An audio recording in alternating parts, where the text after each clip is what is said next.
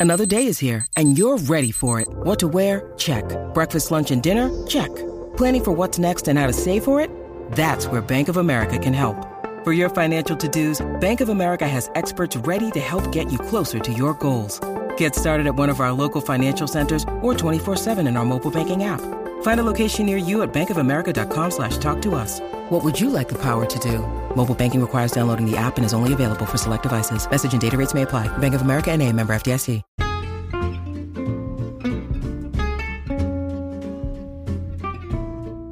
Hello, and welcome to It's a Fandom Thing. I'm your host, Erin Marlowe, and each week I'm joined by a panel of guests to discuss all things fandom and pop culture, primarily from a female perspective. You'll find everything from fanfic to cosplay to Schitt's Creek to Supernatural and everything in between. So put on your favorite piece of fandom merch, set aside that fanfic that you're writing about your OTP, and sit back and enjoy this week's episode.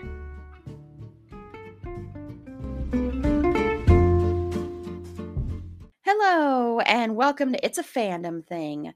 On this episode, we are going to be discussing the show Bojack Horseman, which is a show that is very, very new to me.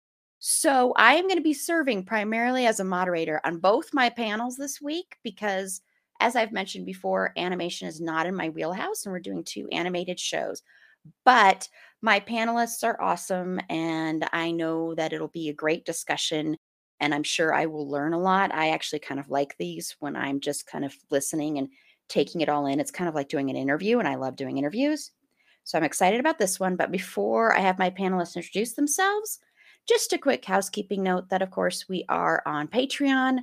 So click the link in our show notes or head on over to any of our social medias. Click the link tree, click the link there for as little as $3 a month you support the show, help us keep doing what we're doing, help us keep doing our live streams, all that jazz. Plus, you get some bonus content. The more you donate, you know, it's all tiers like going to a convention. The more you donate, the more you get.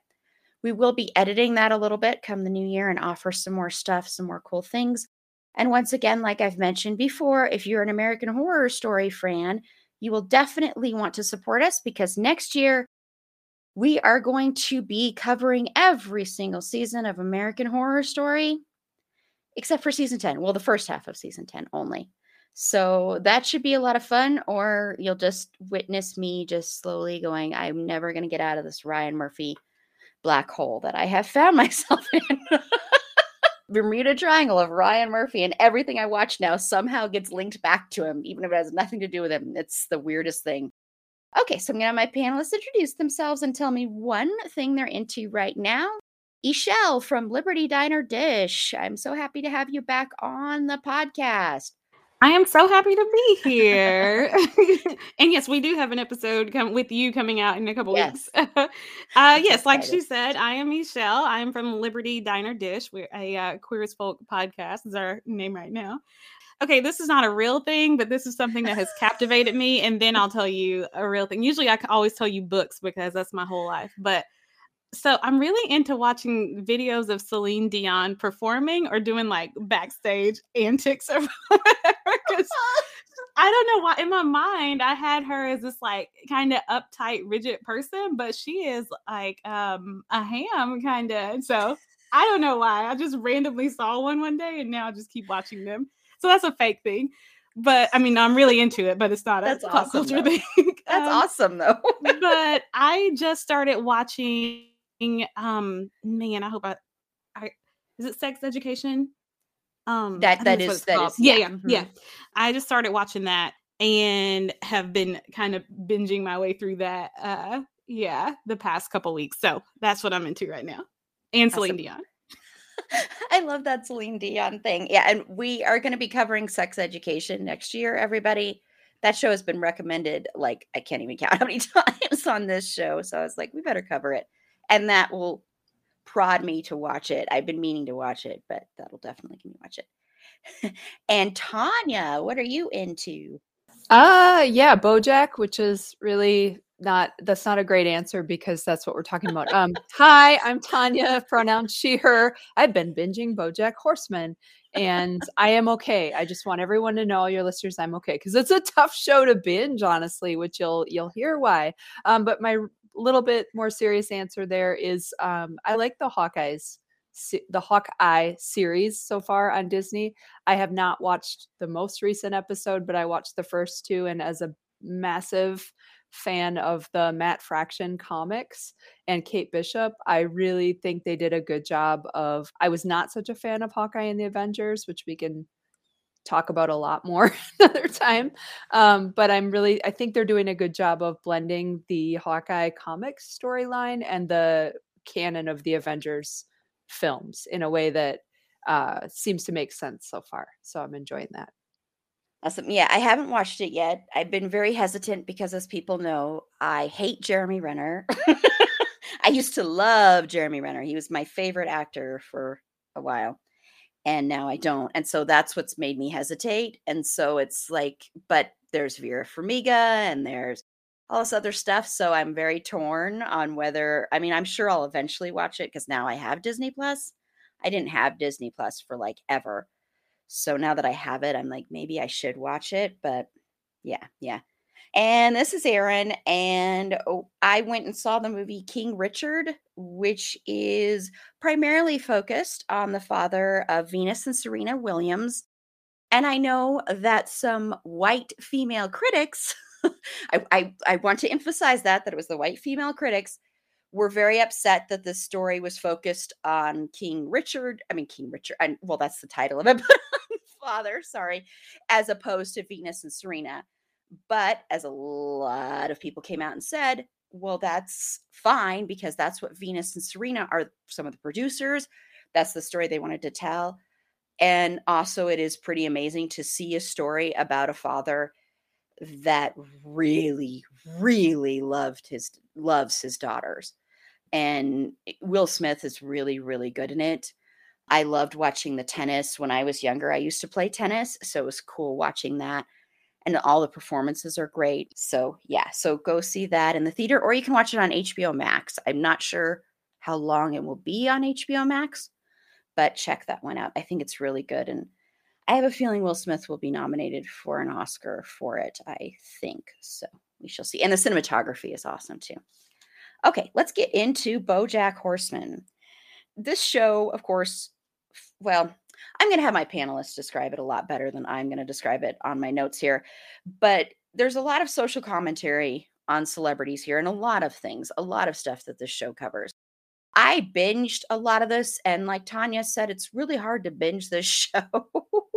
not as an insult to the show, because even though I'm not a fan of animation, I actually really kind of liked this one. This is much more like Big Mouth is what it kind of reminded me of. And I got into Big Mouth when we covered Big Mouth.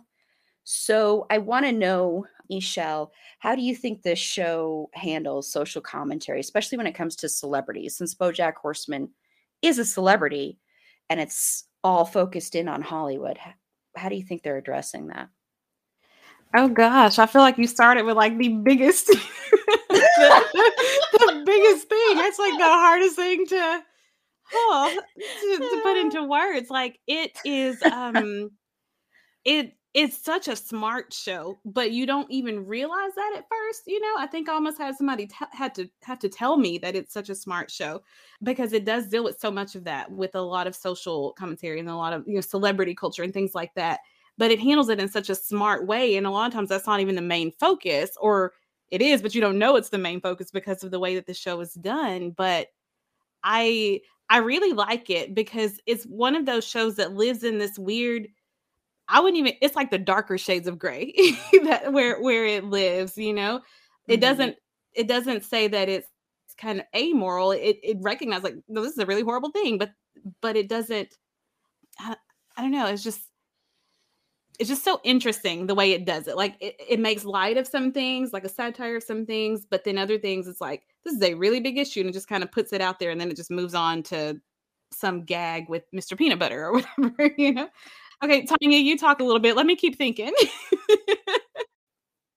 yeah, it's I really should have written this down as well. Like I've been thinking about it and it's a difficult show to binge because of the content because as you both have said, there's so many layers to this show that you'll you'll be thinking about it 3 weeks later and I actually want to go back and rewatch it because there's sort of um there's the overall commentary there's the plots and then there's all these like subtext references and then just sight gags and jokes that we'll get to but the social commentary is amazing. It really is especially the commentary on celebrity. I think it does a really good job of showing the pathology that our culture of celebrity creates both for the people who we identify as celebrities and for those participating in it without letting people off the hook if that makes sense like mm-hmm. so it shows that it's it's pathological and very um problematic as a culture uh, but it also holds to some extent people accountable for their participation in it and their complicity in that world of of sort of privilege and oppression. That said, like our world, there are, you know, there's sexism and patriarchy and racism and all kinds of oppressive structures. And it's fascinating to me that the character of Todd, for example, is a, a, a young white man who's kind of a stoner dropout character, and he just literally fails into success like or just fall like he like good things just happen to him no matter what and i don't know why it took me like five seasons to realize oh that's what that's what they're doing here with this character. He's he's just showing that you know his privilege gets him unearned things and where where you've got princess carolyn who's literally you know bending over backwards to accommodate um these things and and run her life and we'll get more into that but it just yeah, it I really appreciated that. Like it does that deep dive into that culture without letting Bojack just get away with it and say it's society's fault. No, it is, but it's also your responsibility to do something about it. Yeah, and I think yeah, with the with the Todd character, it very much is white men fail upwards so much in this country. And white women can too, but white men especially that's why you know when people talk about cancel culture cancel culture is not really a thing because white men can do the crappiest things and be forgiven or do something to make up for it or do the tiniest simplest little thing and they're like this hero you know they i see it so many times with celebrity and that's why it's good putting the celebrity spin on here. Well you'll see it so many times where like some white male will uh, you know, like make some donation, like some small donation, or they'll tweet one word of support, and everybody's like, oh, this king, oh my gosh, he's the best thing in the world. And I'm like, seriously? He might not have even tweeted that or done that. It might have been his assistant. And that's the least he could do because I do believe if you have that platform and you're a celebrity, I think there is kind of another responsibility on there that if there are th- issues in the world, that you should use that privilege to speak out about them. I've always believed that because I think if you're gifted that platform, I think it's a good idea to use it for that. So when people praise someone for doing the simplest thing, I'm like, okay. I mean, it's just like you can sum it up in the Imagine video that came out right at the beginning of the pandemic and how tone deaf that was when all the celebrities were singing lines from Imagine, and everybody's like, okay, you have all this money in your mansion and you're singing, and we're here, you know, struggling. And so I think that's a lot of what the show is also commenting on because we worship celebrity in this world. We just do. I mean, the whole episode in the first season when Bojack goes out of town and someone comes by and thinks it's David Boreanaz's home and he turns the whole place into David and he just like plasters his face and nobody even knows what shows David Boreanaz was in don't even know how to describe him but everybody's obsessed just to go in there and that just kind of I don't know sums that up. So I think it's an interesting commentary especially also the fact that you have some characters that are animals and some that are human and the way we also what's that word? Why is it escaping me? You know when we give human traits to animals. Anthropomorphize? Thank you. I'm like how do i'm like yes. So i think that also makes it interesting because that's another level of what i mean i know i do that to fergie. I give her human qualities all the time, you know. So I think that's also an interesting way of doing that. So I want to ask about that because I know there are animal puns and background animation. So we'll kind of skip ahead and not just do all the heavy stuff right up front. Did that take you a while to get used to, Michelle, that there were animals who were like the main characters, or was it really easy, or did you like the way they handled that? So I found this show in a weird way. I, I had a vague awareness of it, but kind of like you, animation is not my thing. Definitely not like adult animation. That's that's never been my thing. Um, but I saw a BuzzFeed or similar article that had a list of all of the the like guest stars, and I was like, this is impressive. And so I was just kind of intrigued by what what is it about this show that draws that kind of talent, you know? Uh, and so anyway, it's because when I saw it, it was like, yeah, there's like a horse guy, and I don't know, you was just like I don't really know what's going on here. And uh, so, uh, but I I think I thought all of the characters were animals before I knew about it. But then when I was watching it, I was kind of like, okay, is he like what parts of his body are horse and what parts, you know, it's kind of like, because, you know, yeah. the snake has like two legs, but then a maggot just kind of slides on the floor. So it was just a very interesting thing how it was done. So I think I was curious to see were they going to have more human traits or was it going to be a mix, which is what it ended up being for the most part. It's kind of a mix where mm-hmm. they're humanoids, but they're still their animal part, I guess. Uh, so I got used to it pretty quickly, I think. It didn't put me off as much as I thought it might. Yeah. And Tanya? Yeah, I I think I had the same question about that you had, Ishel, about where does he have hooves or does he have feet? Has feet, um, which is weird, but it's um yeah, it is interesting the way that they don't they never explain it and they never mm-hmm. um try they it's just there.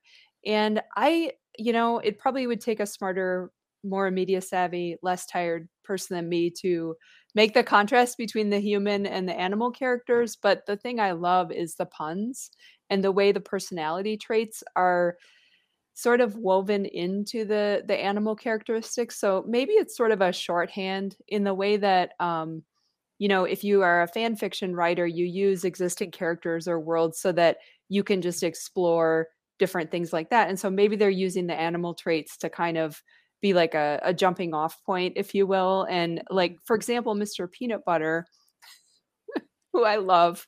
I, I think he might be my favorite character, even though he's obnoxious. He just really wants everyone to love him.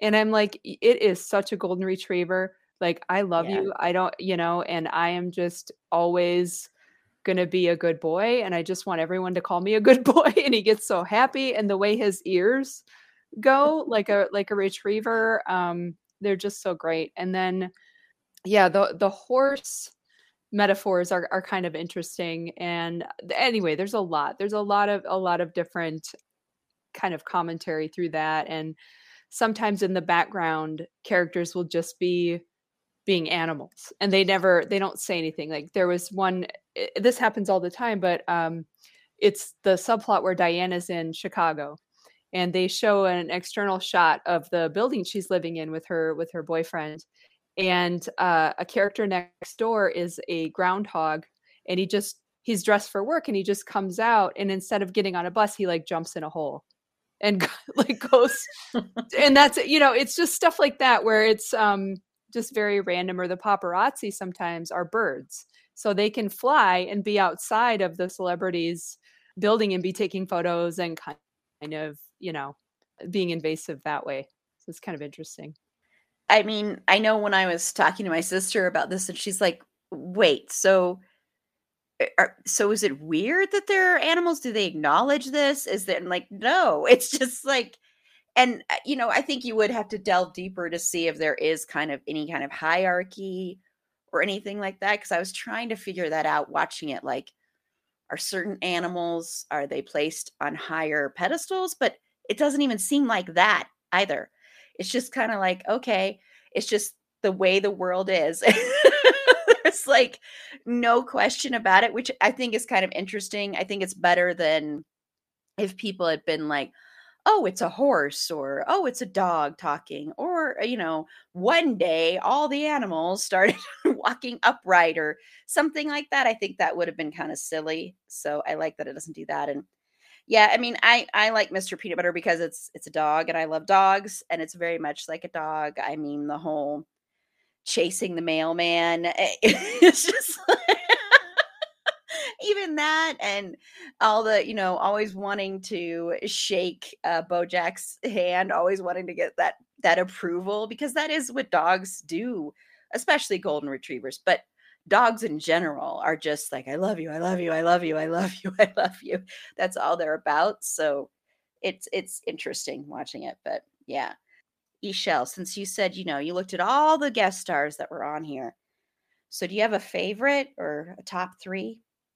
I thought about this. Okay. So um there was something that I was just kind of shocked by. And so I'll say my favorite for last, but definitely was shocked by Angela Bassett and um I really liked Zach Braff. I know a lot of people probably don't like Zach Braff, but I like Zach Braff and Daniel Radcliffe, of course uh, because of my Harry Potter obsession. But I think my favorite would be Margot Martindale as character actress Margot Martindale because I love that she's in on the joke and that she allows herself to be written and portrayed this way. And I just think it's so it's hilarious and it's just so clever. And so I think that's probably my favorite. Tanya. I'm right there. I was gonna mention Margot Martindale. I was like, and I loved uh Justified, which she won an Emmy for her guest role on Justified, and she is fantastic. She was fantastic in, oh my gosh, the feminist. um Oh God, I can't remember what it's called, but it was on uh FX last summer. Mm-hmm. It's about the feminist movement. She's amazing. Um, and, but she's this really wild, wild um you know deviant version of herself and it's it's it's wonderful. I also really liked i had to look up who this was. Joey pogo is was hilary swank.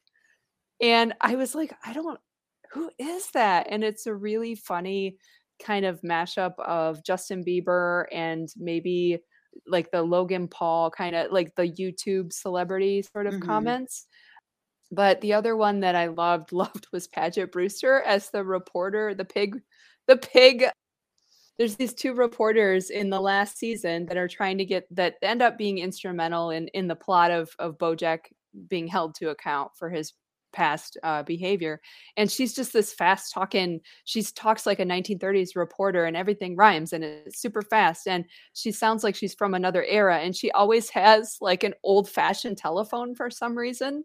I'm not even like a I'm not I don't even mean like a dial phone. I mean like an old, you know, the the I like mean rotary thing. Not yeah, but even the um the cone sort of thing with the handset. Oh. Like, and yeah. where, you, where you had to plug in where when some of the operate you'd have to call the operator and then the operator would sorry. Maybe maybe i'll send you a picture but anyway it's just at one point you know she's just talking like that and she's very old fashioned and the character is not that old and they just go why do you have that? Like they just move on. It's just a silly um reference to the way hollywood portrays reporters or like the the idea of we're going to present this as some no one ever talks like this so this is like a thing that hollywood created and now we're going to come back to it and put it back in the story and sort of reference it which is great also i know there's like too many good guest stars andre oh my gosh from brooklyn 99 captain holt he's a really good guest star Someone will look it up for us. I'm looking it up right now. I'm going to look it up right. And Mrs. Yeah. America, by the way, was the name of that. Thank you.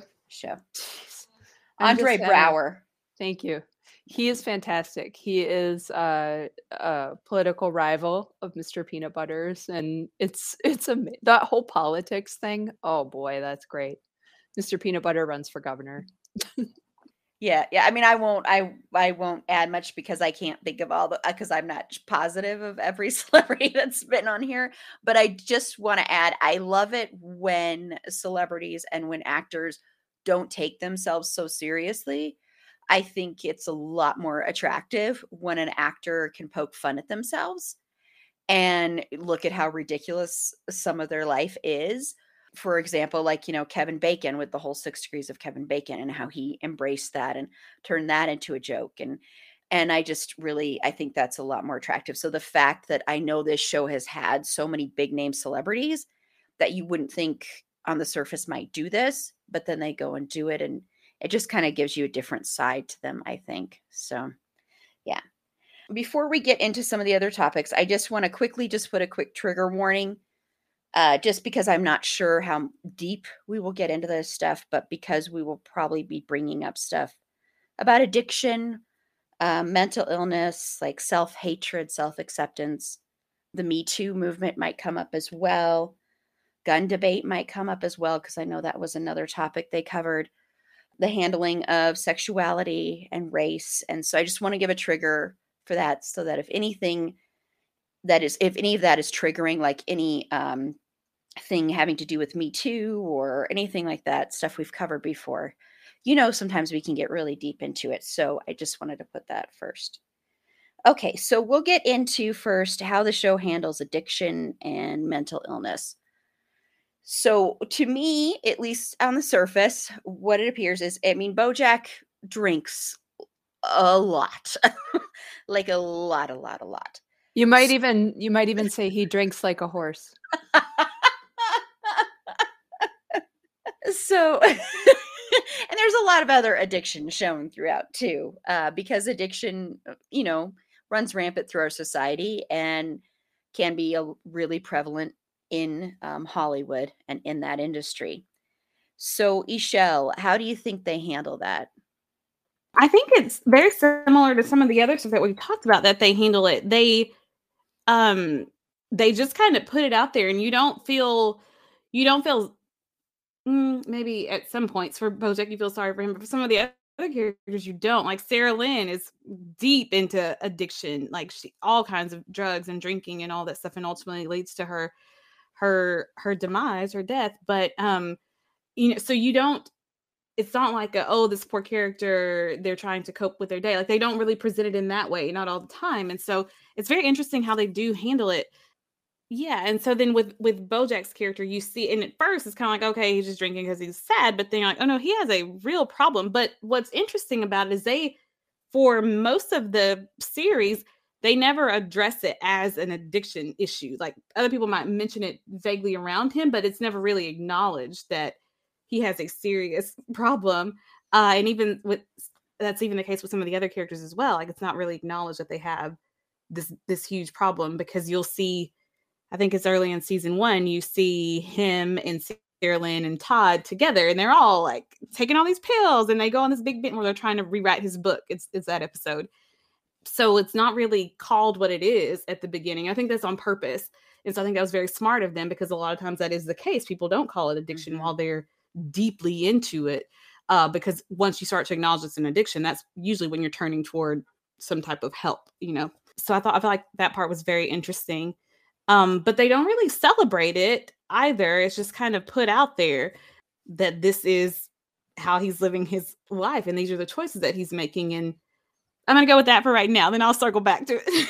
okay. Yeah, yeah. Because when we circle back to like the mental illness, that of course plays a part with addiction as well sometimes. And Tanya, I agree. It's like every social issue or commentary I think in this show is with all the the you know puns they make about animals everything is complicated and complex and layered just like real life so you've got this fantasy you know world where where there's anthropomorphic animal human things but the problems they deal with are very much layered and difficult and i think one thing this show does well is uh things that are are issues come back. So it it doesn't let itself off the hook too much so like there'll be something that happens and you're like oh we should deal with that and then it hap- they deal with i'm being very vague. Okay but with the with the addiction issue i agree like he's drinking a lot like right away and it's not necessarily normalized but again it as ishelle said it's not really named and the way um, they show the um, oh when he does go to rehab and the way that works it's called pastiches which is pretty great and the there's a little bit of critique of the of the um, rehab industry and the and the get help industry and like that it's very expensive and the only reason he can be there is because he's wealthy. And so there's some of that implicit critique that not everyone who who wants this help can get it. They also one thing i thought about um, addiction and, and alcoholism in particular is they show that he's got both kind of environmental inputs and i guess genetic and socialization inputs if you will in terms of the addiction which is that mirrors what we what we know about addiction that it is not just genetics it is not just environment it is not just socialization it's kind of all of those things. So people we know that people who have alcoholic or parents who have histories of addiction have a greater likelihood that does not mean there's an addiction gene right it's so it's too difficult to separate all of that scientifically at least in terms of social science i'm speaking as a social scientist now not necessarily as a genetics expert um, but that's that's what we understand so i think that that's well done that they show okay, he does have parents who both had issues. He has um, a social context in which he is enabled, right? And he has mental health issues and things that he's self medicating for, and he's not held responsible. Perfect storm. Perfect storm for addiction, right? And so I think that's actually really well done. Yeah, and I'll just comment about, you know, facilities and treatment facilities and stuff like that. And, you know, as I've been very, very open about my own struggles with mental health and mental illness. And my family, like both sides, alcoholism is just through both sides. So I know most of the people in my family um, have never, ever, ever, ever said they're alcoholics. I mean, it's like this secret that everybody kind of knows. It's like this not really hidden, but open, but nobody talks about it. But it's like there, you know, it's like, yes, I know that a lot of my family members are alcoholics or quote unquote functioning alcoholics. I know for sure my dad is an alcoholic. And so it is interesting to watch something where it's not necessarily like you see them go into rehab and go to recovery and go to because honestly a lot of times people never ever ever get help for their addiction and a lot of times people just go through their whole life with that addiction. Or sometimes they will get help, but instantly, you know, fall off the wagon. And then, with as far as the amount of help that is offered, it is true. The more money you have, the more help you're going to get, or the better quality of care, I should say, because there are different levels of quality of care. Uh, that you will get. You know, there's the the public, and then there's the posh places, and I remember once I was in a very, very, very, very, very low point, kind of like almost suicidal. And I remember calling a place that just seemed like the best place I would need. And it was like $3,000 a week kind of thing.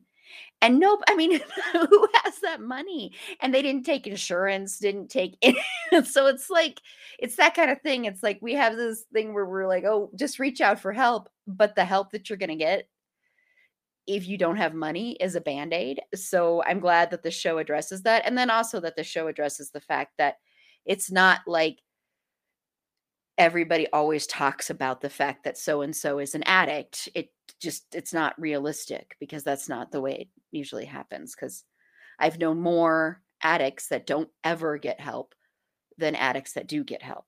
So yeah. And so i want to talk a little bit more about the, the mental health and how they handle that especially self-hatred and versus self-acceptance because I do think and like I said I'm not as well versed in the show as my other two panelists but I do think just from the very beginning any character like Bojack who comes off as someone who's totally self-involved only cares about himself I think a lot of times when people are like that or horses are like that it means that they actually don't like themselves very much. So, Ishel, what do you think about that? About how the show addresses that, the self hatred versus self acceptance kind of thing?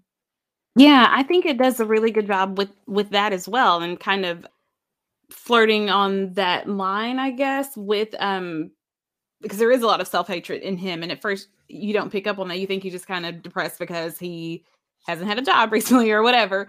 But as it starts to, and I love the way that it's it makes you like it's kind of a slow burn in some ways. Like some things are very fast, like I said, with with the comedy or the gags or the satire. But as far as peeling back the layers of Bo- of Bojack, it's a very slow burn in some ways. Where over the seasons you get to see more of his backstory and why he is the way that he is, and it's the same thing with his mental illness. They don't ever label they don't label it that early on. It's not until near the very end, if at all, they explicitly say it, but they paint you a better picture of what's going on with him uh, later later in the series. And you know, for me, he's a very hard character to process because he's gonna be very awful in a lot of ways, and he's very self-involved, and but he's also a very broken person. And I'm kind of like you, Aaron. I picked up on that at the very beginning. Like, okay, there's got to be something broken about him that makes him this way. Um, and he doesn't always understand himself. So it's not even just hating himself. Sometimes he doesn't doesn't even understand himself. I think there are times when he genuinely doesn't know why he does a certain thing or doesn't do a certain thing. I think um I, I definitely think that that's part of his of his makeup and um I think even for me as an audience member by the time you think that you've got him figured out and you've decided okay do I love him? Do I hate him? Do I just kind of feel sorry for him? Do I pity him? Like by the time you get settled on that then some new element is unveiled about him or his personality or his addiction or his mental illness or his struggles or his self-hatred or whatever and so you kind of have to reassess like okay now what do now what do i think based on this new information or this new ridiculous or awful thing that he's done and i'll tell you so when i found this show it was uh just oh gosh last year um uh because uh, it was quarantine times when i was watching it i was working we got immediately sent home had to work from home and I was like, well, I need something to be in the background. And so that's when I had, you know, discovered this show. I was like, I'm just going to put it on in the background. But then after a while, I was like, wait a minute, let me rewind that. Let me rewind that. but so also going on in my life as I was watching this show and quarantining and kind of like you with um, Ryan Murphy, everything in my life, right? It ties back to Queer as Folk, kind of. So I was in the middle of developing my my podcast, and um, but and you know, in the show that we covered, there's this character who struggles with self hatred and who has this like weird darkness to him, but you know that there's light there. Um, and so I was very intrigued by that. And so I was really actually watching Bojack to help me process Brian Kinney on the other show. You know? uh, and Aaron, yeah. you might understand that. Nobody else. I totally understand. understand. No, I totally, totally. Yep. Yeah. Yep. Um, Total Brian Kinney character. Yes. Yeah. But uh, anyway, so I can see, I can see all of that stuff, and and I'm a, I'm speaking as a psychologist. I love that kind of stuff. I love a a very layered and complex and, and complicated person that is neither good nor bad and not hopeless, but um, can still be maddening, you know. And but I do like how they handled his his self hate, and they showed how it doesn't just affect him; it affected everybody around him. Like he ruined a lot of a lot of things in relationships and how he would intentionally sabotage other people's lives because you know like with todd and when he wanted to do the rock opera and he sabotages Todd because he doesn't want him to leave him alone because he's been abandoned and lonely and sad his whole life. And so I just really like how they show not only how it affects him, but how it affects the people around him and how it has these tendrils that just kind of crawl out and just take hold of everything around it. And then the self acceptance thing, again, going back to that, I think he, again, he doesn't really want to accept himself because he doesn't want to accept the bad parts of himself. I think he doesn't, there's a part of him doesn't want to believe that he is can be this bad person. So I just think it's very for a cartoon. I mean, they are dealing with some deep stuff. I'll just say it that way. very well said. Yeah. And Tanya? Yeah, I I mean, I agree. I think it completely makes sense that he is he hates himself. He really he really has horrible self-esteem and that as you learn him as a character and his backstory, you understand why. And you understand that they they do a great job of showing why he is the way he is again without letting him off the hook for his behavior so he he has he does some really terrible things uh, he makes some really awful mistakes and he does some really good things and he does try to redeem himself but they don't he is never a hero, an anti-hero. He is a very complicated being as as everyone is on the show. And I should say I didn't say how I got into this show. Um my kids recommended it to me, which sounds terrible, but I'm going to add that my children are 18 and 20 Yeah. that have watched this. so let me just, yeah, my kids were talking about this cartoon. My five year old done Yeah. I know. why is the horse so drunk and sad? No, um, sorry, that that was a horrible. You can tell I've been watching too much of this show, but they kept they kept talking about it, and I I thought, okay, if they both are so into this, I've gotta I've gotta try it. And it took me a little while to get into it. I think season two, you got to give it a, a a try and get to season two. I think is where it kind of goes to the next level of of more interesting for me. Um, but yeah, the self hatred, the um, you know, Diane struggles with this as well, and she's got some. The episode where they explore her depression is really, really interesting. I thought that was very well done. Even somebody like Herb Kazzaz, right? He is not.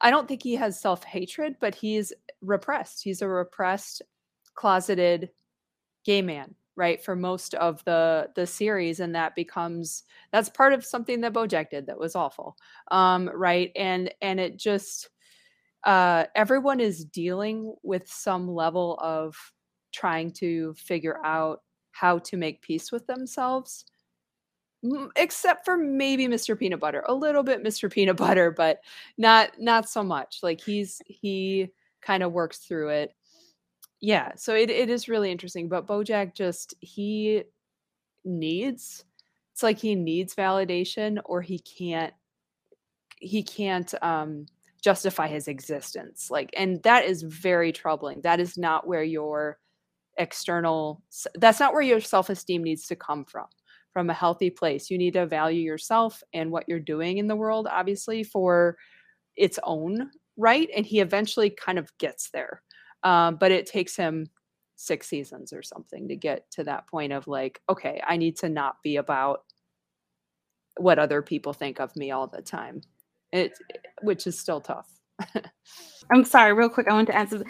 You know, you brought up that they're all struggling with it. I think that's exactly right. Sometimes you don't see it on the front end, but even Princess Carolyn, who seems like the strong, independent woman, like I think she hates that she has to play the game of this male driven industry, but she knows that she has to if she wants to have any type of success. Like we know that she started out as like an assistant and then has worked her way up, but she still knows that she can only climb so high and that she has to play their game and i think that she does hate that about herself I hate hates that she has to do it that way so yeah it shows you several different people dealing with issues like self-acceptance and self-hatred and they all have different reasons for it and i think that's very fascinating to not just put all of that on bojack or even just diane but like uh, like you said kind of all of them are having to deal with that Yeah, and and what's interesting, I think I think it's more interesting to have a character and characters that are more complex and not just like, you know, oh, this is the good person and this is the bad person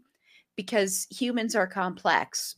We just are. We're not all just, you know, bad, good, you know, you know, up, down. It's a mixture of that and we all do good things and we all do bad things so I think showing that is more realistic, and especially showing it with a character uh, like Bojack, who on the surface is very much this egotistical guy who is just upset because he used to be the most famous guy on television and he used to be, you know, just the biggest name. And now he's got somebody else that's taking over that. And also he's just struggling. He's struggling, you know, he's going to be writing a book and all this stuff. And, and where does he fit in anymore? And if you look at it just on the surface, you might think that all of that, you know, drinking and all of his self hatred isn't really self hatred and that it's more like, oh, he's just fame hungry and he just wants the attention. And while I think there is a part of that that is there, I think, you know, when people do become famous, I think sometimes they can like crave that, like their world becomes different. But I think also underneath it all is that's such a shallow thing. Fame is so shallow. So if you don't have that and it gets taken away and you're used to that, I think for him, part of it is also struggling to find, well, who am I? If I'm not this famous person who's on the best show on television, who in the world am I and where do I fit in in this world? And I think that's also what the character is exploring. That's what I got, which I just think is uh, really interesting to watch and to look at characters do that because mm-hmm. I think we're all kind of doing that, honestly. yeah, it's a really I I will if it's cool to jump back in on that. Oh I yeah, that's course. that's one of my favorite things about it is that really just about every character makes at least some kind of mistake that they have to every main character that they have to deal with and and reconcile with their values um and even or and or has to deal with self-acceptance. So i was thinking about todd and his journey um to accept his identity of asexual right? And he it's not that he doesn't accept himself it's just more that he doesn't have the information or the the i the the um, language or the education to understand but he he does know that he is expected to be a certain way by society and just never can fit into that um, heteronormative identity. So his journey and that part of it is really interesting i think too and that he's also kind of saying like i i want to have companionship i want the romantic companionship part of things i i'm just asexual. And it's not it doesn't make me less of a man it doesn't make me less valid but he has to go through all of that um, as an individual in a in a usually kind of a funny way. He builds the sex robot. Uh yeah that was that was really ridiculous and very funny but it i think it's really just a parody of how obsessed our society is with sex at the same time we're so repressed about it that's what I got mm-hmm. out of the mis- I forget what it's called, the robot, but yeah, I think we're so obsessed with sex because we are so repressed, honestly. I think that's a lot of the reason we are because it's such this thing of it's taboo, but we are very obsessed with it. I mean, look at the pornographic industry and and the way we treat violence versus sex on screen and the way we treat sexuality and especially when it comes to gender dynamics when it falls in that as well. So yeah I, th- I think that's why we are so obsessed with sex because we are such a puritanical country really the way we view sex. It's it's really kind of sad to me but yeah Okay, well, I want to talk a lot about representation and different things that they talk about in this show. And I wanted to read, I have to find it here because um, I have it pulled up here because I like this quote here. The creator, Raphael Bob Waksberg, I'm really hoping I'm saying that correctly. I probably am not because I never can pronounce things correctly. But in a 2017 interview with Vice, where he was talking about the concept of political correctness, that, you know, a lot of comedians say we're too politically correct. And he actually, I really love what he said here, but but he said, I think most people who argue for what you might call political correctness are not actually arguing for censorship. They're arguing for self control and self restraint. They're arguing for people to be conscious of the power they have, right? And I believe that I have a lot of power as someone making popular entertainment. I do think we have to be careful about the art we put out.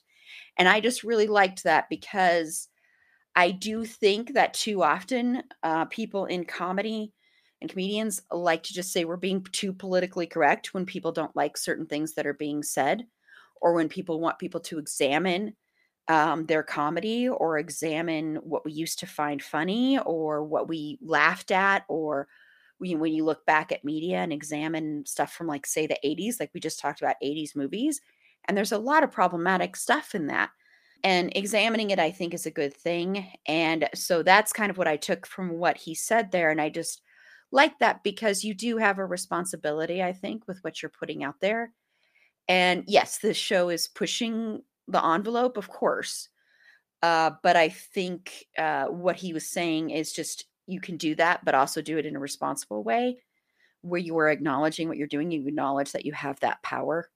So I just really liked that. So I wanted to read that. So I want to start first, of course, with asexuality, since uh, you just mentioned that, Tanya, with the character of Todd, which is addressed later on. But in the last episode of the third season, here's another quote I'm going to read. Todd says, I'm not gay. I mean, I don't think I am, but I don't think I'm straight either. I don't know what I am. I think I might be nothing. And what's so important about having an asexual character in a show is, you know, lots of shows they'll have lesbian, gay, and that's it. And very rarely is there anything else explored in the LGBTQIA plus community. So it's very nice to have representation at all of that because sadly it is so, so rare. So, Ishel, how do you think they handled that? Now, this might paint me in a bad light, but I didn't really know much about asexuality before watching this show and kind of getting into into that um into that that arc with him uh and so um and it's kind of interesting because it's kind of put me on my own as I'm on my own kind of self-discovery journey and like okay what does it mean to be not asexual or aromantic or whatever? You know so i really appreciated that they that they put that in there.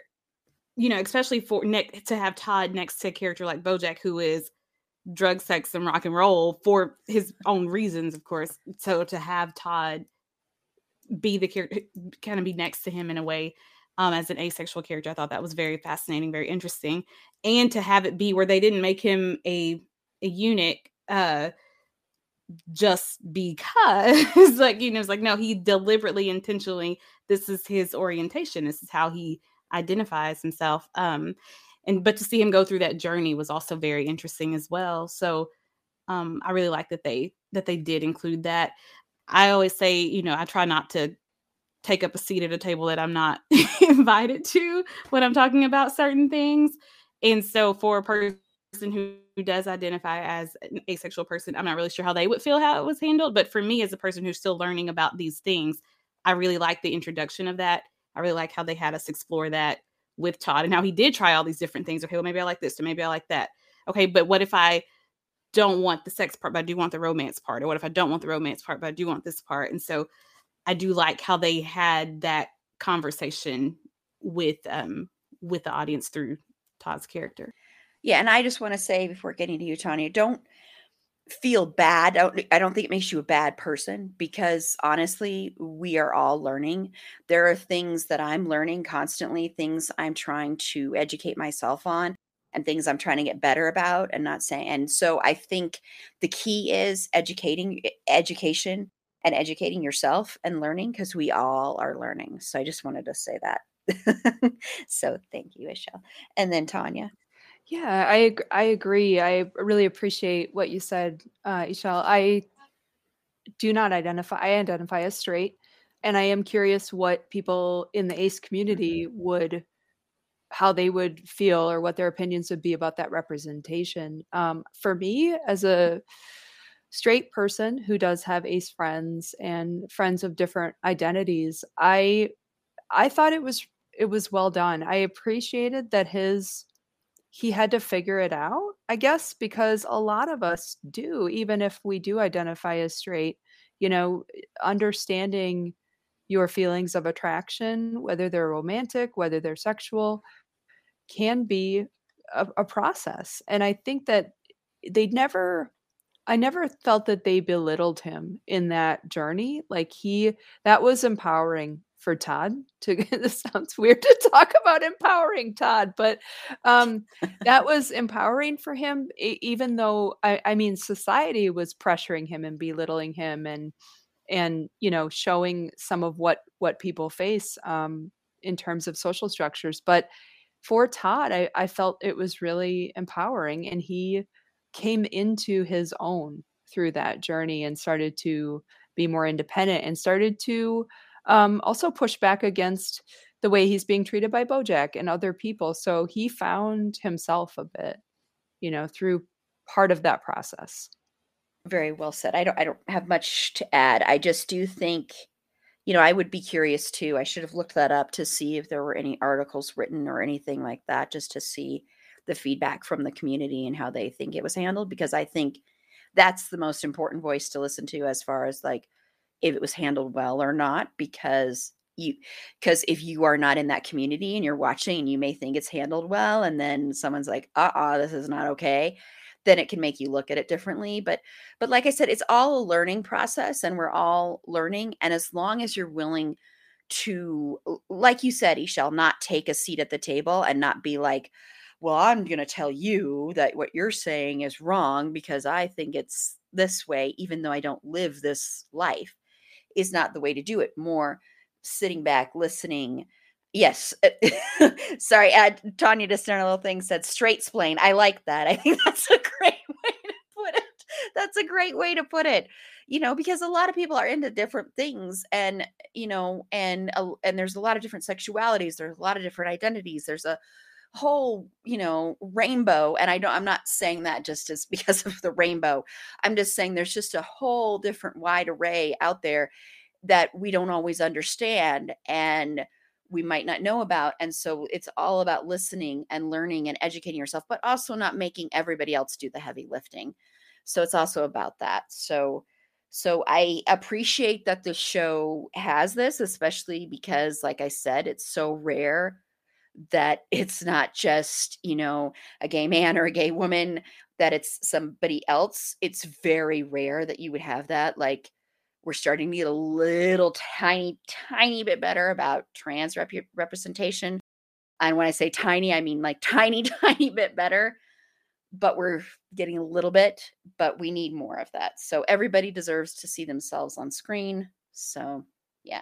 But I, I'm going to have to research and see what and if any of our listeners feel comfortable enough coming and telling us what you think please feel free to do that so when you need mealtime inspiration, it's worth shopping Kroger, where you'll find over 30,000 mouthwatering choices that excite your inner foodie. And no matter what tasty choice you make, you'll enjoy our everyday low prices, plus extra ways to save, like digital coupons worth over $600 each week. You can also save up to $1 off per gallon at the pump with fuel points. More savings and more inspiring flavors make shopping Kroger worth it every time. Kroger, fresh for everyone. Fuel restrictions apply tackle Me Too in here.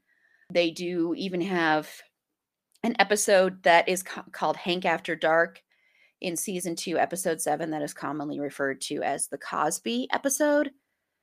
But I want to get uh, your thoughts on how you think they handle gender dynamics and then also the Me Too movement, Michelle so with the gender dynamics we do see we do see some misogyny in the show and some of it from bojack and uh things like that and some of it with the women allowing themselves in a way to be treated you know this way by him or to keep coming back to him or to keep enabling him or whatever because he is very horrible to princess carolyn at times and very horrible to diane at times and then some of the other characters who just are in one episode or another.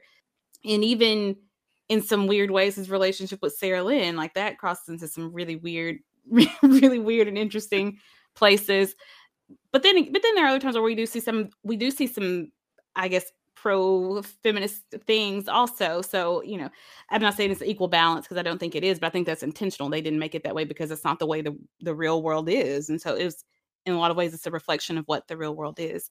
Yeah, so I want to point that out. But also, um, in that I was actually just watching that one the other day, that episode that you referenced, and I think they were saying that they actually wrote that before the Harvey um Harvey Weinstein. Weinstein, yeah. Before that actually all came out, they had already written that episode, and so they were kind of like, "Oh, do we still put it out? Do we not? Whatever." I do. I like how they brought that up, and even with the Bill Cosby thing, how they brought it up, and they handled it like they handle everything else with this episode. There are some people are like, you know, they they kind of brush it off because it's like, oh, he's this, you know, what do you call that when the celebrity, like everybody recognizes their face and the family loves them? What do you call that? Do you know what I'm talking about? Like a, a role model or like a no. idol? Like a no there's um, a phrase that um people use. I can't remember. I can't remember it but uh yeah anyway i'm trying to think of it. Yeah it'll it'll come to me tomorrow uh, when i no longer need it. Or but, tonight when you're lying down mm-hmm, like, oh, when i'm trying to go to sleep i'm like oh yeah let me, let me call here and tell her. Anyway and so I think that they showed all like some of not maybe not all the whole gamut of different reactions to it, but they did show the range of it where it's like, no way would he do something like that. And other people, just a few people were like, yeah, I'm kind of shocked by that or I'm disappointed by that. And so I I guess I'm kind of stumbling through saying I really appreciated how they did handle it in a very honest way to where they did show you that a lot of people get away with this. Like Diane makes some comment, I think in the episode right before that one, or maybe it's that episode when she says other people have done things worse than than Bojack. And then they're like, who? And she gives this like laundry list of of all these celebrities. And then when they finally get to um the Harry that you the one that you talked about, then they're like, what? No, no way. But I think that in a lot of these names that she's saying, these are big name celebrities. And it's like, that's true. We have either turned a blind eye or because of their celebrity, we've decided to forgive them or, or excuse it or overlook it. And so I think it's very smart and very um I'm losing another word, but I it's very interesting how they handled it. I'll just I'll settle on that word. mm-hmm. yeah. And Tanya. Yeah, I think that's I appreciate that. I was looking up that episode because it's been a while since I watched that one. Um, but it is I appreciate the the commentary um, on gender throughout the show. It's I think some of my favorite things that they do through various characters um, are the the episode about abortion, right? And uh, that's interesting. I need to revisit that for sure. And then uh, let's see, what is it? Um, there's a director. I like this character. She's a smaller character. She directs Secretariat.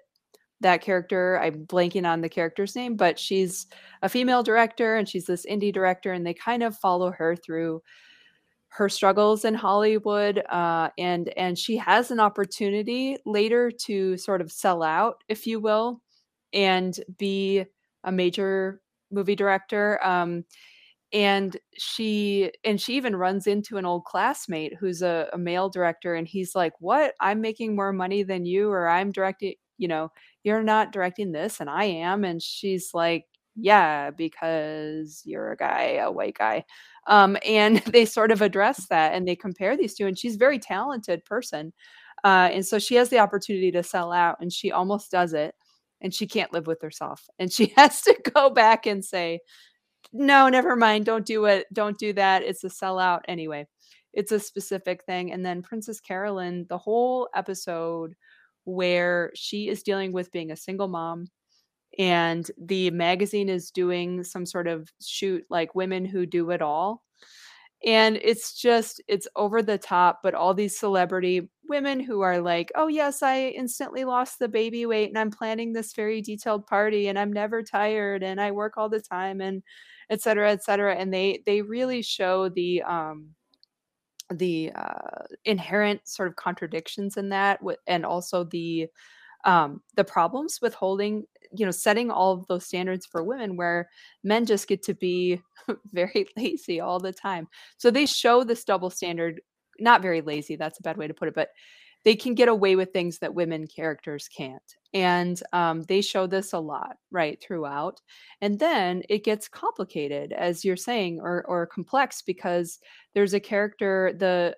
apparently season five one of my children told me this season five the Philbert show where they've got the very misogynistic sort of um, wonderkin director voiced by rami malek i think and he's just he's just a freaking mess of a of a character and very misogynistic and it there's that season is complicated but the female characters are just treated terribly and then um, a personal incident happens between bojack and so bojack and the and the female lead character who's voiced by the actress who plays rosa diaz end up having a relationship and then um, bojack is deep into his addiction and having hallucinations and he ends up he's supposed to be choking her for a scene and he ends up almost killing her like basically. And so he and that's horrific.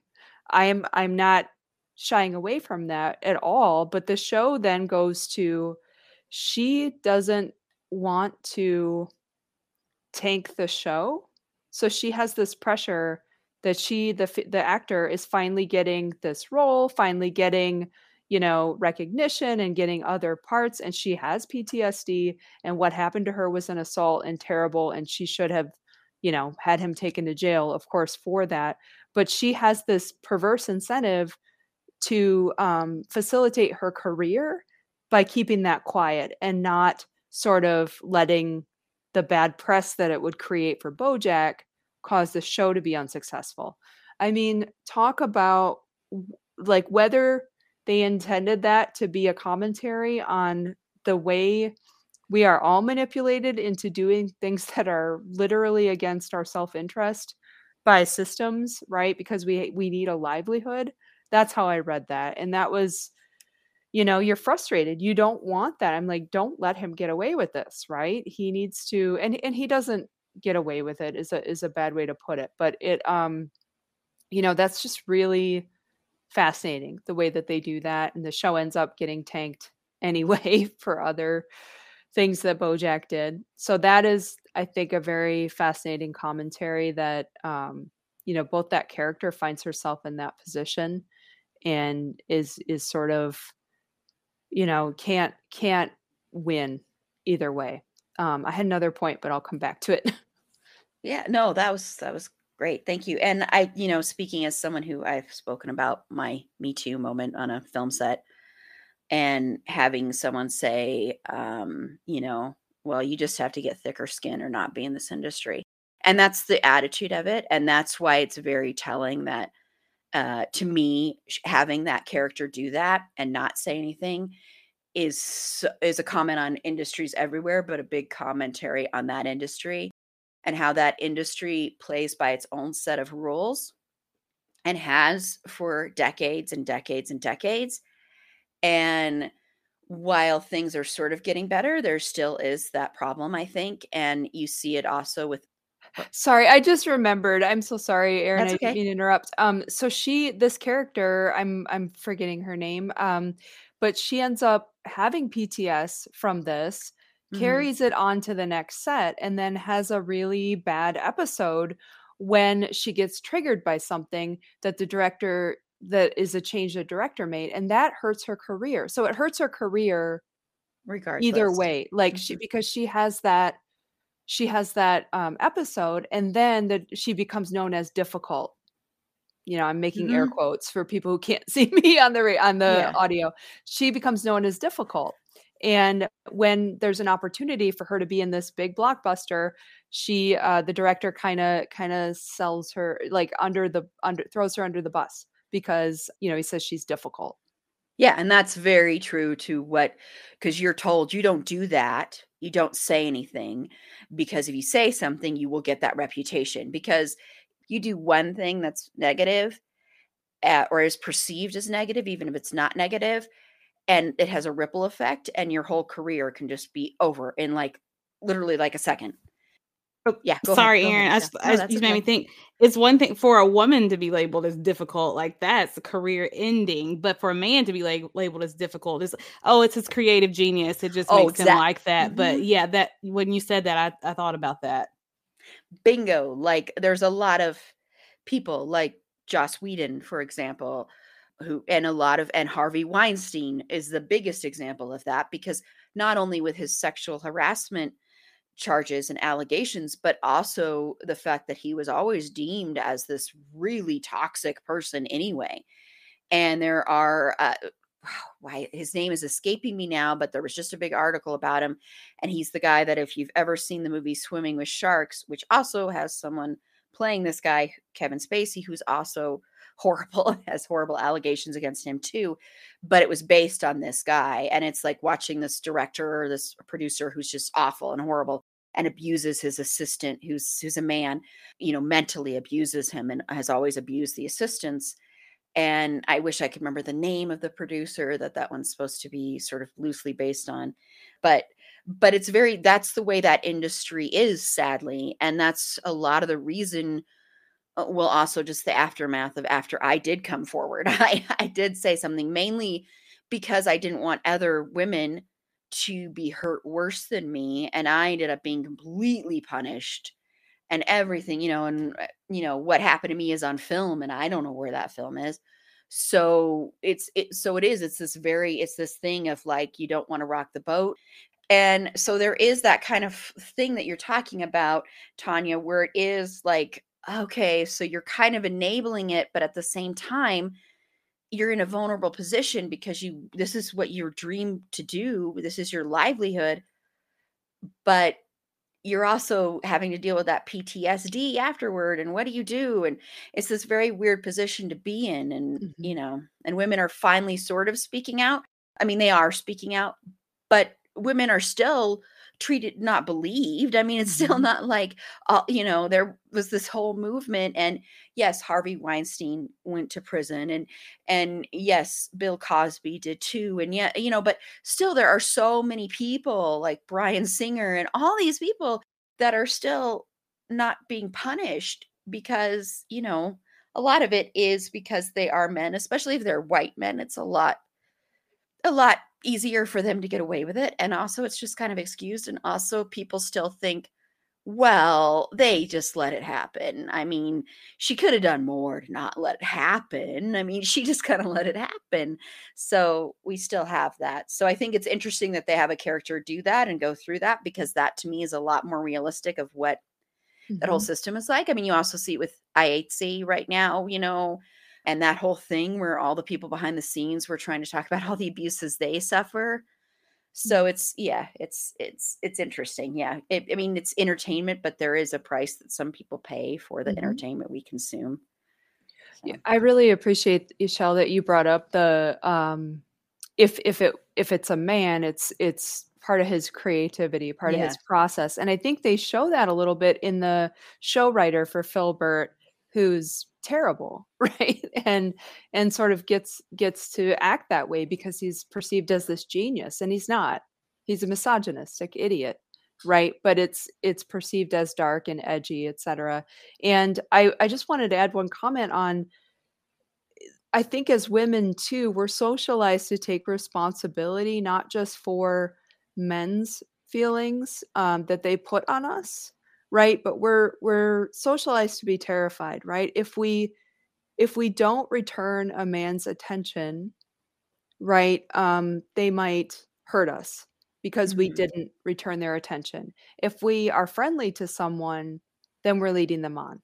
So it's like we can't we can't win, right? We're socialized that way. And then we're also socialized to think about everyone else who's affected. So I'm wondering too if in the Me Too movement, and and they touch on this a little bit in the show, but in the Me Too movement, if people were not pressured, like, look, if you say something about this, this production's going to shut down, and all these people are going to lose Oh their yeah. job. Mhm. And aren't you selfish? Aren't you such a selfish bitch for not just accepting this this Mhm. treatment and not thinking about all these people?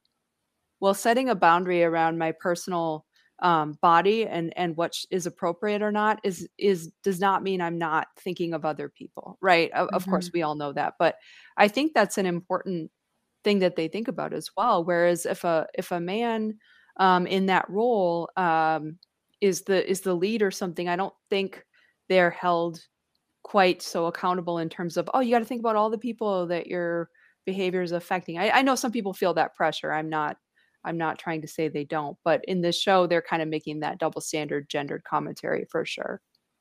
Well, that, and it's very true. It's like you look at Harvey Weinstein as the biggest example of that. I interviewed an actress not too long ago, and she said everybody knew, everybody in Hollywood knew who he was and knew what he was doing, but they let him get away with it. I, you know, I just I'm gonna add something um like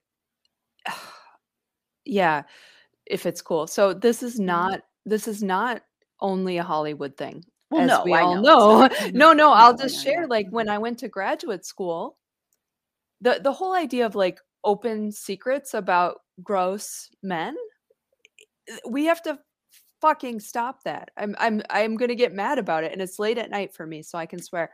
Um, so it's but we have to stop that because like when I went to graduate school, I was told like informally, oh, don't take classes with so and so or don't be alone with so and Mhm. so because they kind of have this reputation.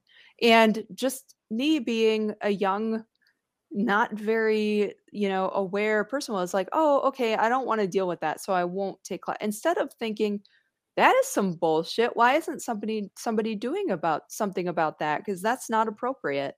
Right? Mhm. Instead, it was just more like, "Oh, you know, so and so likes to, you know, date a lot of their grad students and sort of that power imbalance is a problem in the same way that a director hooking up with with actors would be a problem even if it is consensual it's a power or whatever mm-hmm. the power balance is equivalent in the entertainment industry it's a little weird and inappropriate so yeah that is we got to do better we we can't do that yeah, yeah, and it's it's a hard thing, and I do want to stress I wasn't saying people that were the victims of Harvey Weinstein needed to do something about it because they did eventually. Because you know, I'm talking about the people that sat by and watched it right. and didn't care because of what they they were getting from that relationship. So yeah, yeah, it's it's a huge problem in every every every every industry out there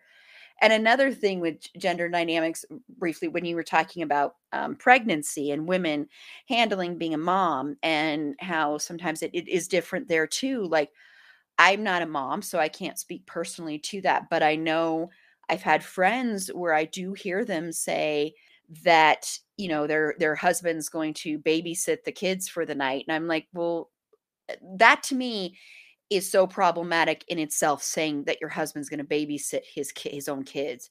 To me it's not babysitting it's just you're going out and he's staying home with the kids. I don't know that's always bothered me so it's just it's just that kind of thing that bothers automatically yeah it's automatically on the mom is the mm-hmm. responsible one it's kind of like you know hero husband does five minutes of what mom does all freaking mm-hmm. day and oh mm-hmm. oh my gosh look at how great he so here's i mean uh, this is challenging but like in 1987 when my brother was born my my parents decided my mom would work full time and my dad would stay home to take care of my brother and then my brother still went to daycare it's it's not as though and anyway 1987 rural wisconsin this was a newspaper story like, wow, that doesn't right? Me, sadly, but yeah. because you know, it 1987 rural Wisconsin was like 1962 everywhere else. No, I don't know, but it just you know, it just was like when I think about that now as an adult, I'm like that is screwed up. I mean, it was fun to be in the newspaper, but that's messed up. Yeah. Yeah, it is. It is. And I think people still think that way today too. There are some people who think that way, you know, the gender roles and the gender dynamics, but yeah. And then and I didn't find much in my research on this and so I'm not sure about any like episodes to point to or anything, but I want to talk about race and how the show handles that as well. So, Ishel, how do you think the show handles any issues regarding that? Uh, well, first, the term I was looking for was household celebrity, household name. Oh, okay. Oh, yes. Uh, like yes. 10 hours ago. That's the word I was looking for. well, at least you thought of it before we were done. yeah, I know. It finally came to me. But uh anyway, okay. So it handles race in very interesting ways because there's a lot of, you could almost consider the different categories of animals and as their own kind of um you know uh I guess ethnic- ethnicities or whatever. But um it does deal with race and it, it kind of like it handles everything else it uh it acknowledges the stereotypes and it acknowledges like oh yeah that's a that's a white person that's why they got away with this and so in the show with its own dialogue it it touches on that but also it's of course it's satirical and so there are things where like they don't say it but you can totally pick up on like what you mentioned with todd um at the beginning when, when we first started talking um, and so I, I like how it handles that as well. Um, uh, to me at first i didn't really notice much of it, it's very diverse because they're all kind of animals and all kind of even the human characters have like you know different color skins and so it's very mm-hmm. diverse and so um it addresses it without um like beating it over the head i guess or it doesn't make an a point of like look how diverse our cast is or how how diverse these characters are drawn or whatever so i like that it's in there but it does take some responsibility of saying, hey, here are some blatant stereotypes. Um, some of them we're going to make fun of, some we're going to lean into, some of them we're going to critique. Um, so I did like how it how it handled that. Tanya. I think one thing to bring up that's important to sort of talk about on the meta level is that the one of the main characters, Diane Nguyen, is Vietnamese American. However, she's vo- voiced by a white actor, um, Alison Brie, and the show was Alison Brie gives a wonderful performance, but the show was criticized for this. And I I think that's an appropriate criticism. There are plenty of Mm-hmm. Vietnamese actors who could have voiced that part. And the I, from what I understand, the show runner uh, did acknowledge that later, uh, and and um, I think apologized essentially, saying that's a you know that's a valid critique, and this was um, this is a critique, right? And and it and it translates into this this happened also with um I think one of the actors on Big Mouth. Am I right about that? That or someone that Jenny Slate was voicing was a character of color, and they they said Ah. this is not appropriate. I think And- so. And then, of course, the most famous is Hank Azaria in The Simpsons. Right. That's the most Yeah. famous one. There's actually a great Right. documentary about that. that Okay, that one I Yeah. I that makes sense. Um, but it's similar to the the criticism we're seeing with um, able-bodied actors playing disabled characters. Something like Mhm. 80% of disabled characters on TV are played by able-bodied actors.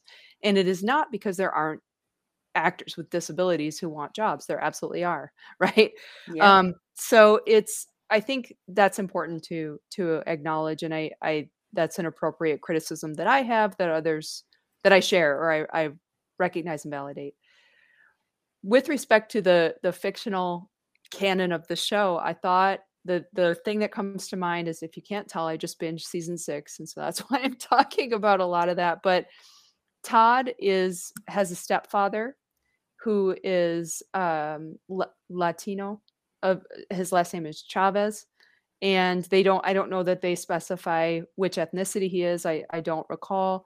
Todd um sees his stepdad at some point and it's this very Todd wacky subplot, but basically Todd needs to steal his kidney back from because he sold it for sock puppets um, to make the baby happy, the baby porcupine happy. This plot would only make sense on BoJack, right? I mean, if I'm pitching you this idea, you're like, okay, how many Benadryl did you take last night before you went to bed, and what kind of weird fever dream is this? Um, right. So Todd has to steal his kidney back from basically Walmart, who is evil and owns everything. Okay. But in order to break into this place, Todd is they steal um, an ID, and Todd is pretending to be Diane Nu- Nguyen, and of course that doesn't go well. And his uh, stepdad eventually undoes his, takes off his tie, messes up his hair, and grabs a garbage can and basically pretends to be a janitor and speaks Spanish and pretends not to speak English and that's how and so relies on those stereotypes and those microaggressions by um, broader society to be able to get access to to this place right?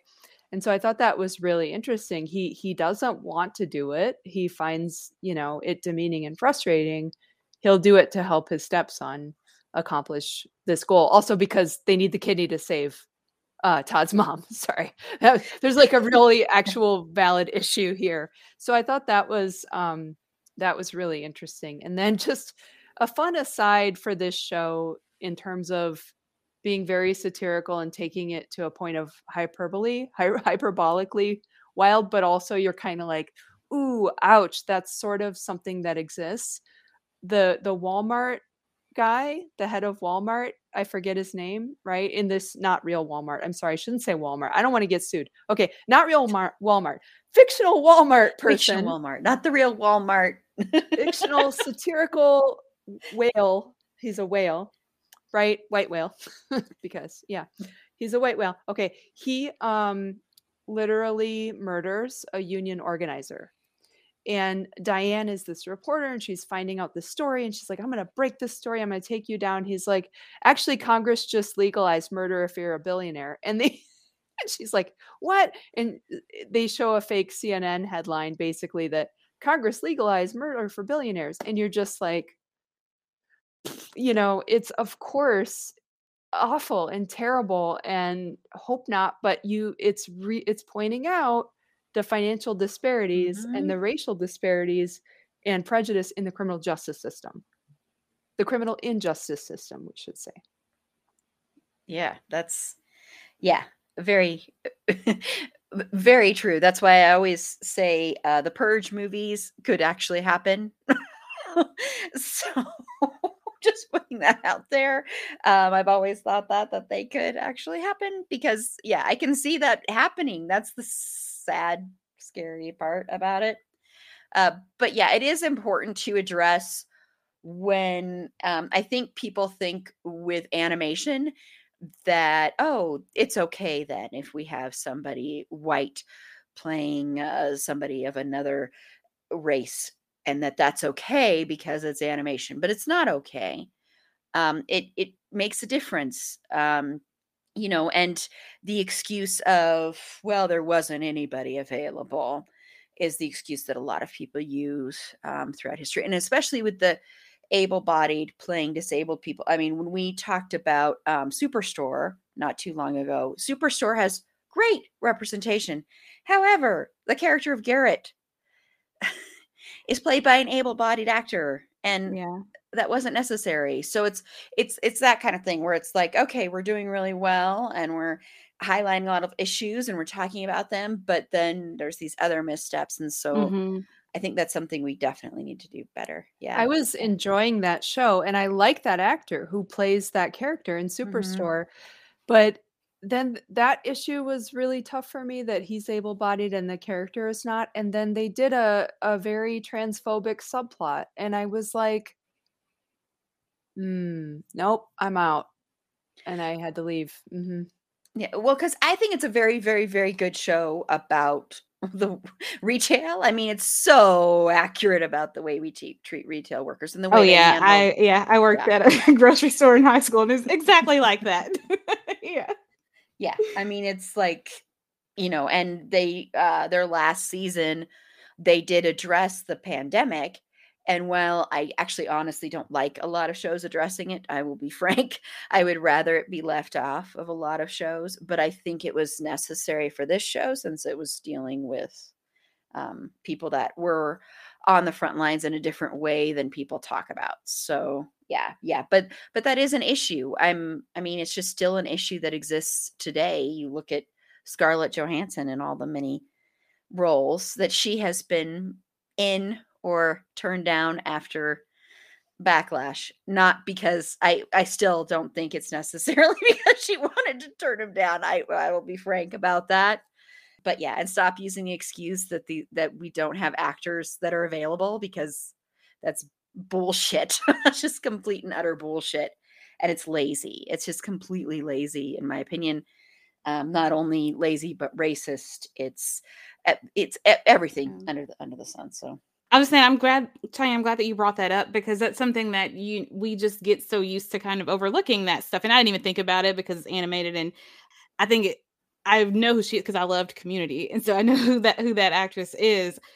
Uh, but I didn't even think about that. Uh, but it's like, even if it's an animated thing, it's still in, in, that case, like, okay, what really, what is the reason why you didn't cast somebody, mm-hmm. um, you know, that was that um ethnicity because you couldn't even see their face. So it's like, yeah, and I guess she's well known, Alison Brie is, but she but only I feel like it's more of like a cult classic that that show. But I do think she's a she's a great actress. But yeah, I, am glad that you brought that up because even me, that makes me think about okay, why did I just overlook that?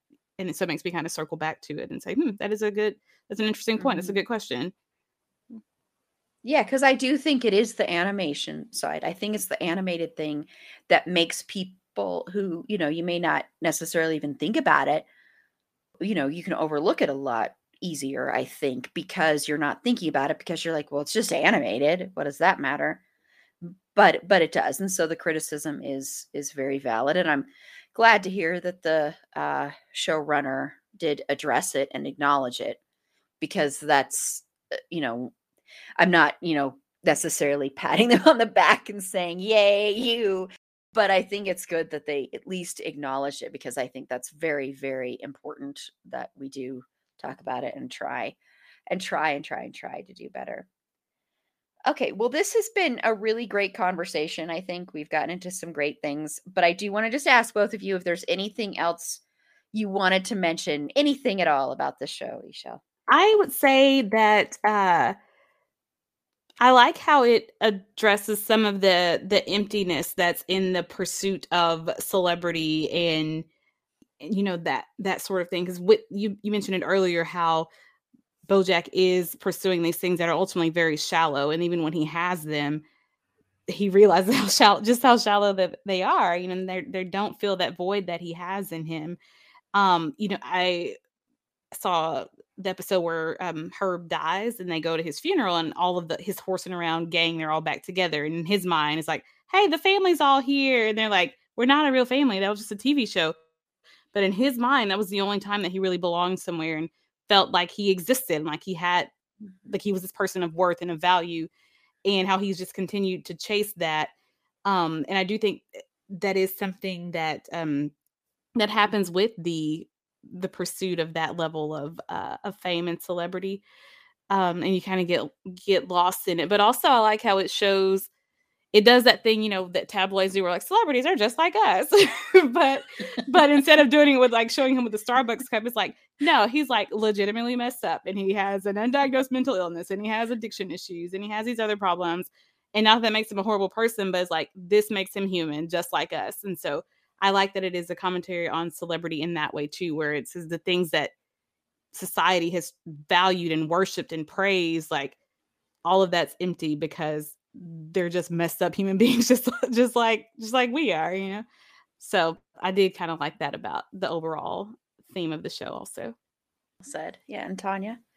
Yeah i have like three things i want to mention and that's a lot but um so i'll just say i want to shout out for the episode i don't remember what season but they basically go to underwater world um and it's it's sort of meant to be like another country and there's no dialogue or there's hardly no dialogue there's hardly any dialogue blah, in the episode and it's just very very creative and clever and very well done and and the issue is a communication problem like so it's you know very on the nose um also i was laughing like a, a wild person on the airplane when i was watching the one where i'm a professor so when Bojack's an adjunct professor, uh, I don't teach acting, of course, which is good. We nobody wants that. I'm not qualified. Um, but he's teaching acting and he's trying to tell these two students this is terrible. He should should not do that. But he's trying to be like, um, do you have any kind of backup career plans? like, and it's awful. But then he's going to AA, Bojack is going to AA meetings. So the actors all decide they're going to break into the AA meeting and pretend to be old or pretend to be whatever. And then they're proving to Bojack they're a real actor. And it's just ridiculous. And I was, and Bojack's like apologizing because one is pretending to be drunk or pretending to be an alcoholic. And Bojack's like, embarrassed apologizing for the person while they're like flailing around and doing this horrible stereotypical ridiculous bit. And i don't know why that just i couldn't i could i lost it. Okay but the third thing i wanted to mention that we didn't talk about a ton but we we have to like get it in there quick is parenting. And the ring um the comments on parenting and mothering in the show. The bojack's mom is awful. She's horrible but you see and boy that episode where they show that just it just breaks your heart. It's so talking about gender um her mother bojack's grandmother uh loses a child in the war and is like so distraught with grief and depression that uh is interpreted as you know female hysteria that she's lobotomized. And it is tragic and awful. And she basically, Beatrice, Bojack's, Beatrice is the mother's name, I think. Bojack's mother, the lesson she takes from that is don't ever love anything or anyone. And so this is why she, so the generational trauma, right, of, and the effects of that, whether you believe that's carried on in your DNA or whether that's influencing how people act and behave i think that the fact that they show that is is pretty interesting. Um free churro is also pretty amazing. Uh, it's just like a whole monologue episode about when when uh, Beatrice dies. Yeah.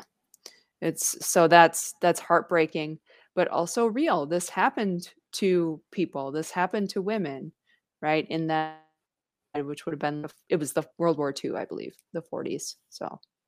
Mm-hmm. Yeah. Why did i pick the worst depressing thing to end on? Well I'll, okay going back to parenting i did like that it had um what was her name? I, I know the the comedian's name well uh, aparna something. Uh she ends up being bojack's sister right? Yeah she's great. Yeah yeah but she has like five dads. Mm-hmm.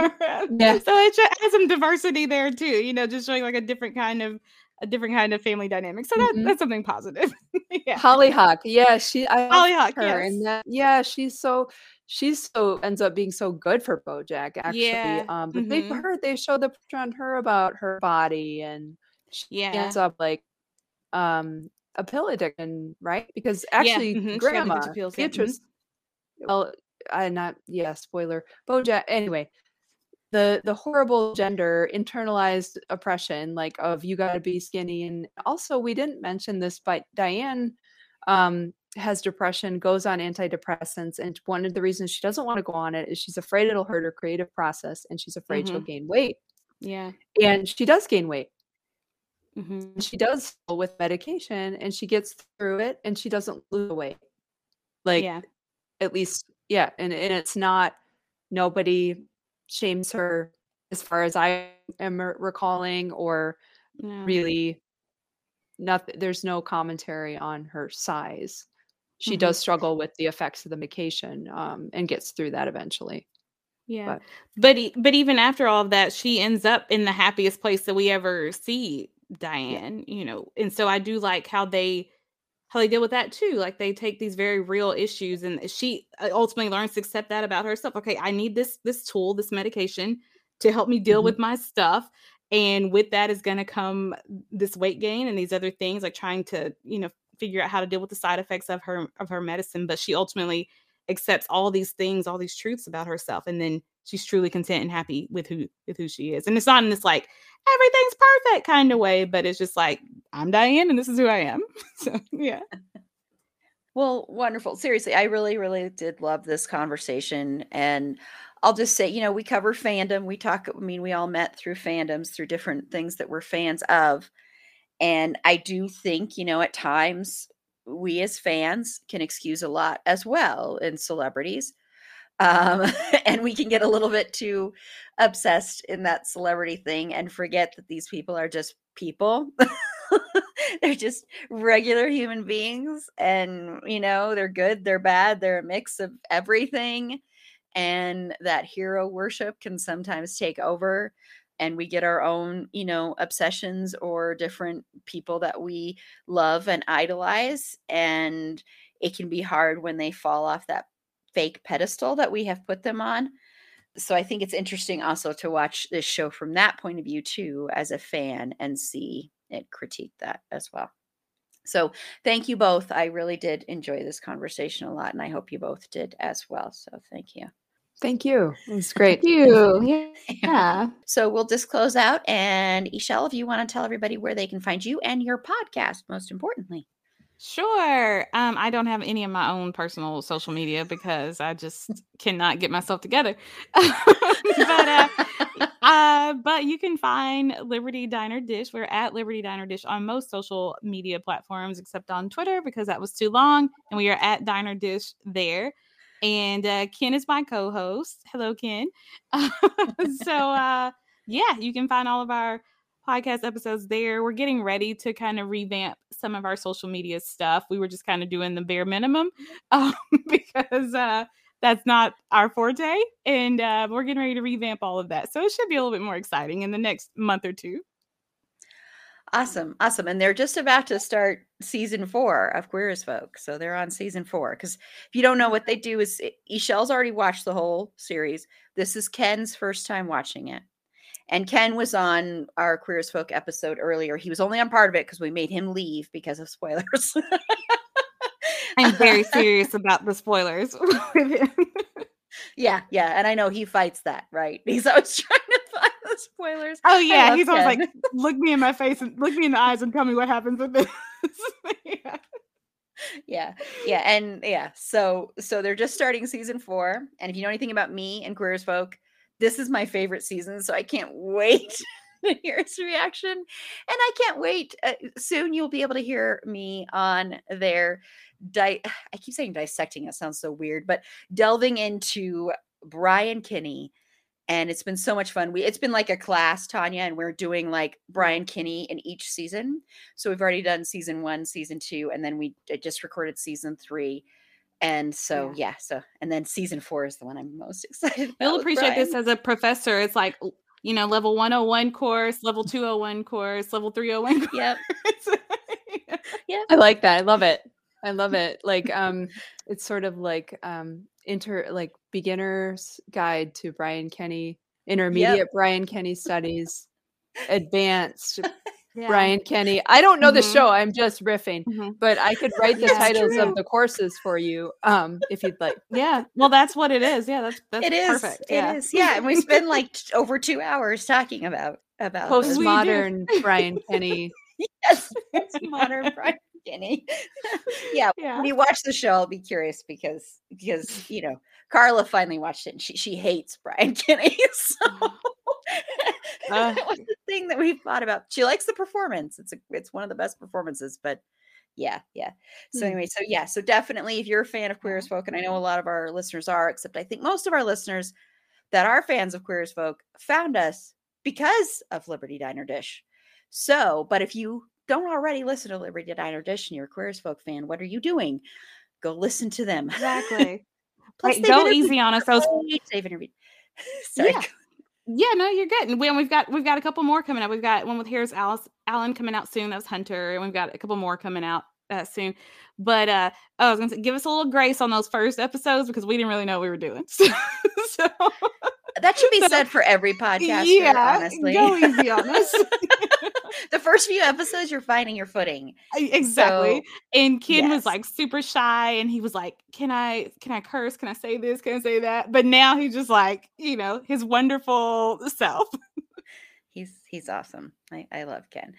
And Tanya, where can they find you? You can. I don't have a podcast and I feel like I should. I feel lazy. I have one slice of pizza left from that I've been eating for two days. I'm at a convention. I didn't say that. So um I I want to no, I want a podcast. I'll just be on yours, Aaron, uh, or whoever will have me. Um, so you can find me on Twitter at capital A, capital K, nerd fighting, and the N and F are also capitalized. I research fandom based uh, charity work and activism. And I'm also a big nerd, as you can tell. And I like sociology because I spent like 20 years getting degrees in that. And then they were like, no, no more degrees. Now you teach. Um, okay. Anyway, thank you. awesome. And, and, Tanya, I can say this right. You have a novel coming out soon right? I can say that. Uh, I, I wish it was a novel. No, it's not a novel, but yes, you can. Oh, I mean a book. A, a book. book. Sorry, a book. That's okay. It's a it's nonfiction. It's the opposite of a nonfiction. Novel. That's what I. Yes, sorry. It's, I, no, it's okay. I'm just teasing. I'm teasing. We're tired. I couldn't uh, remember. For smart people. Yeah, no, not not so much. Thank you, but um, I shouldn't say that. It's for all. It's for everyone. It's. I feel like Mr. Peanut Butter. Sometimes we didn't talk about Mr. Peanut Butter enough. Um, He's amazing. we'll talk about him another time. But yes, I do. The draft is due soon, which is part of why my brain's a little bit mush right now. Um, and it'll be out early 2023. And we I will bother you, Aaron, to do a whole podcast about that maybe at some point. Yes. No, cool. I have you on my list to interview you. So if it's not going to be 2023, then because I because I had you down in 2022 as a potential, but since it's mm-hmm. not going to be until 2023, whatever you want to do mm-hmm. because yeah and we're, we're interviewing a lot of writers by the way everybody and it's and it's great because i haven't been able to read and now i'm reading because i have to read from these interviews so i'm reading all these books and i'm like i haven't done this in forever because i haven't had time and this is Erin. You can follow me on Twitter at E April Beauty. The E and the A and the B are capitalized. Be sure to like the show on Facebook at facebook.com slash it's a fandom thing pod. on Twitter at Fandom Thing Pod. No, it's in that one. On Instagram at It's a Fandom Thing Pod. On TikTok at It's a Fandom Thing Pod. If you have any feedback, show notes, if you'd like to be a potential guest on the show, please feel free to reach out to us at It's a Fandom Thing Pod at gmail.com.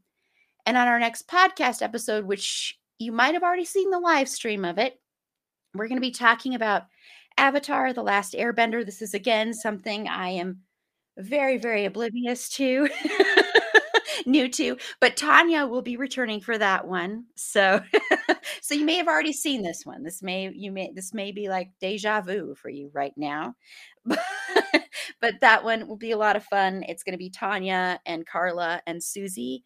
Jill, not Jill, I'm sorry, Judy may come on, may not. She's not sure. So we may have everybody on there. So it'll be a full panel, really packed panel, but I'm and looking forward to talking about that. Oh, didn't mean to interrupt. It's no, awesome because there's a ton of Avatar cosplayers here. I'm at Emerald City Comic Con this weekend, and uh, maybe I'll mention this tomorrow night because it'd be more relevant. I'm saying it out anyway because I'm excited. I'll send you a photo of the people I took picture of, but um, that some of the voice actors from Avatar are here at the con. Too, oh, so okay. Yeah, you'll definitely have to talk about that then then when we do that. And since this is dropping Wednesday, remember Thursday nights we do our live tweets of Dexter, the new season of Dexter, and then we do live streams. That starts at the live tweets start at 7 p.m. Mountain Standard Time, so that's 6 Pacific, 8 Central, 9 Eastern, and then we do live streams at 8:15 Mountain Standard Time. If you watched the last one, you know that I'm very upset at this show right now. I was on cloud 9 and then my heart got broken and Jen, my lovely podcast brain twin, and Carla were both kind of laughing at my pain. um, but I love them still. But they've been a lot of fun. So join us on that. And pretty soon we're going to have an episode talking about the first five episodes. So it'll be more in depth and it won't be as goofy and silly. Um, but yeah, but those are still a lot of fun, and it's still 10 times better than the second half of American Horror Story ever could hope to be. So until next time, remember it's a fandom thing. Black Lives Matter and stop Asian hate.